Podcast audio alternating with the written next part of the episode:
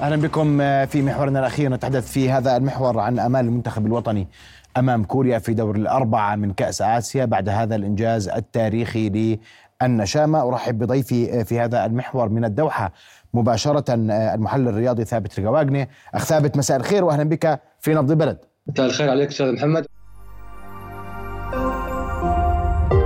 رؤيا بودكاست. بعد حديث عن موتى اليوم وتصريحات تصدر عن معسكر النشامة فرص النشامة في لقائهم أمام كوريا كيف تقرأها ثابت؟ يعني بالتأكيد إحنا آه، هذا المنتخب وهذا الفريق آه، خلانا في يعني ندخل التاريخ.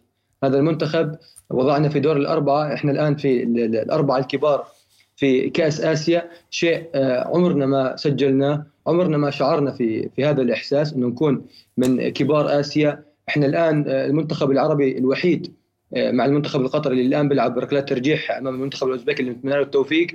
إحنا الفريقين العربيين الوحيدين في قارة آسيا وأفريقيا في البطولتين اللي موجودين علينا أمال كبيرة من الجماهير الرياضية الأردنية ومن كل الجماهير العربية. آه، يعني قبل البطولة كان آه، التوقع شيء والنظرة للمنتخب شيء ولكن الآن إحنا في دور الأربعة وارتفعت الطموحات ويعني هذا المنتخب خلانا نحلم إنه نوصل لبعيد. ف المنتخب قادر إنه بإذن الله إنه يتجاوز هذا الدور ويوصل النهائي وليش لا نفوز بالكأس يعني محمد؟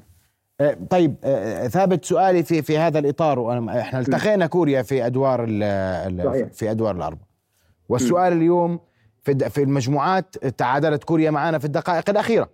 نعم.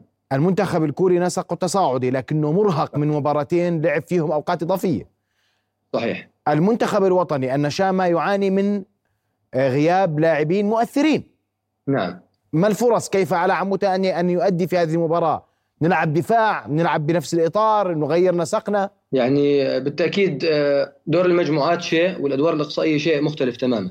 ولا شك أن المنتخب الكوري هو من من من كبار القارة يعني من أكبر الأندية من أكبر منتخبات القارة. وفريق مشارك وله صلواته وجولاته ومشارك في كأس العالم وفايز على البرتغال في كأس العالم الأخير. وعنده نجوم عالميين على مستوى عالمي من أحسن لاعبين العالم مش بس أحسن لاعبين آسيا. التقينا معهم في دور المجموعات. يمكن كسرنا حاجز الرهبه دائما اللاعب إذا بيلعب مع فريق وبيلتقي اللاعبين هذول. وبيأخذ يعني خلينا نحكي الانطباع الأولي عنهم بدخل بالجو أكثر. لا شك إنه المنتخب الكوري في نسق تصاعدي زي ما أنت حكيت وكل مباراة عن الثانية بصير أحسن بدخل أجواء البطولة أكثر.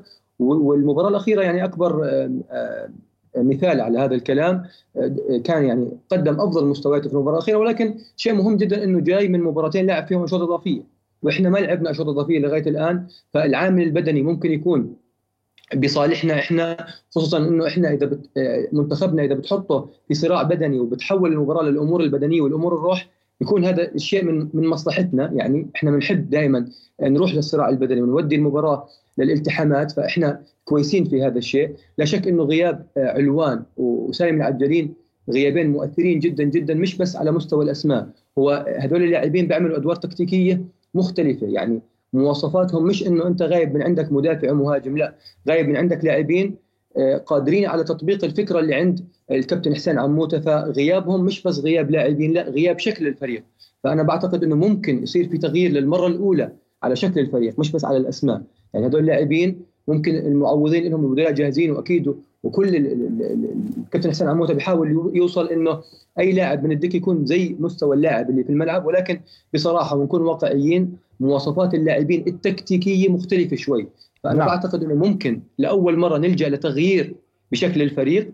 وكمان في عند المنتخب الكوري غياب مهم جدا يعني كم من جاي لاعب مدافع أبرز مدافع في المنتخب الكوري وفي بايرن ميونخ ومن أحسن مدافعين العالم فبرضه عندهم غياب وإن شاء الله إن الأمور تكون متكافئة يعني في أرض الملعب. نامل ذلك ونامل كل التوفيق للنشامة وأشكرك كل الشكر المحلل الرياضي ثابت الخواقني كنت معنا مباشرة من دوحة شكرا لك ثابت. شكرا شكرا أستاذ محمد. رؤيا بودكاست